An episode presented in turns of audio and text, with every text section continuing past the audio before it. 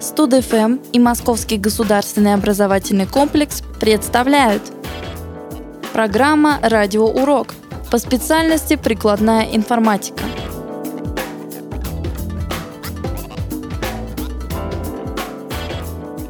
Четвертое поколение. Сверхбольшие интегральные схемы с 1980 года. Появление сверхбольших интегральных схем в 80-х годах позволило помещать на одну плату сначала десятки тысяч, затем сотни тысяч и, наконец, миллионы транзисторов.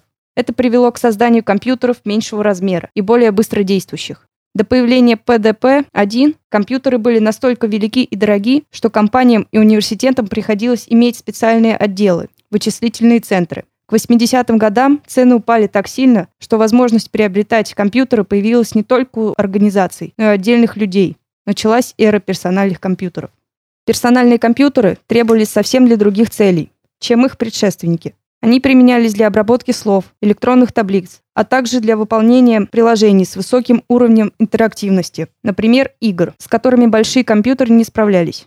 Первые персональные компьютеры продавались в виде комплектов. Каждый комплект содержал напечатанную плату, набор интегральных схем, несколько кабелей, источник питания и иногда 8-дюймовый дисковод. Сложить из этих частей компьютер покупатель должен был сам.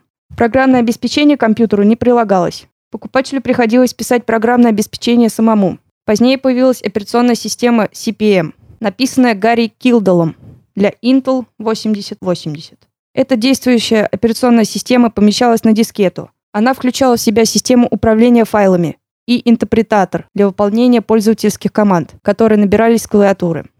Еще один персональный компьютер Apple, а позднее Apple II, был разработан Стивом Джобсом и Стивом Возником.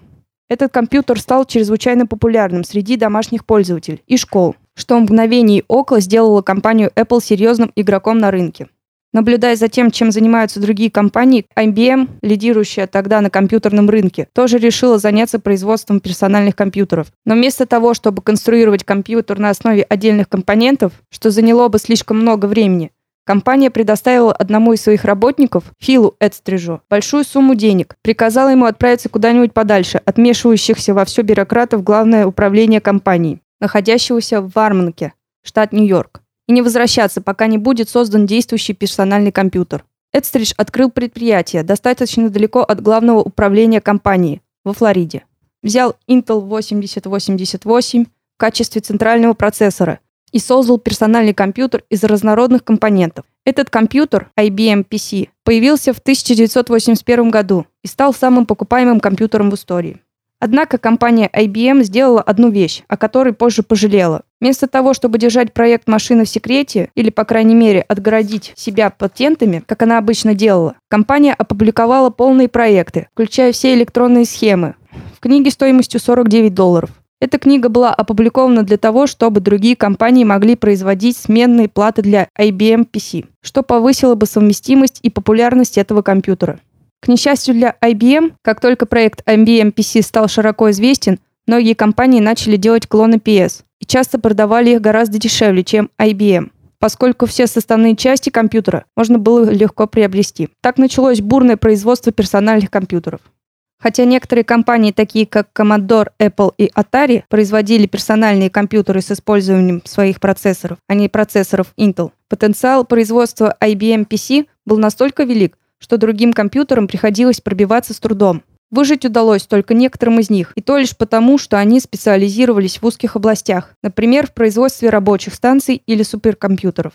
Первая версия AMD PC была оснащена операционной системой MS-DOS, которую выпускала тогда еще крошечная компания Microsoft. IBM и Microsoft совместно разработали последовавшую за MS-DOS операционную систему OS2, характерной чертой которой был графический пользовательский интерфейс, сходный с интерфейсом Apple Macintosh. Между тем, компания Microsoft также разработала собственную операционную систему Windows, которая работала на основе MS-DOS, на случай, если OS2 не будет иметь спроса.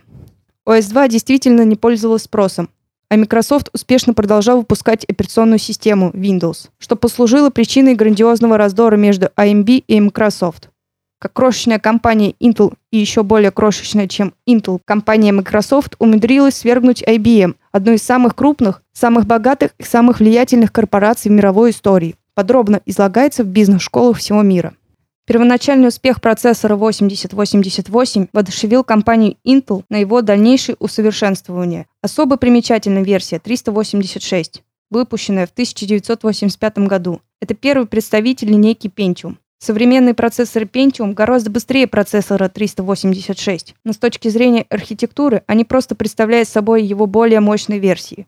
В середине 80-х годов на смену CISC, компьютерам с полным набором команд, пришел компьютер RISC, компьютер с сокращенным набором команд. RISC-команды были проще и работали гораздо быстрее. В 90-х годах появились суперскалярные процессоры, которые могли выполнять много команд одновременно, часто не в том порядке, в котором они располагаются в программе. Вплоть до 1992 года персональные компьютеры были 8, 16 и 32 разрядными. Затем появилась революционная 64-разрядная модель альфа производства DEC. Самый что ни на есть настоящий риск-компьютер, намного превзошедший по показателям производительности все прочие ПК. Впрочем, тогда коммерческий успех этой модели оказался весьма скромным. Лишь через десятилетия 64-разрядные машины приобрели популярность, да и только лишь в качестве профессиональных серверов –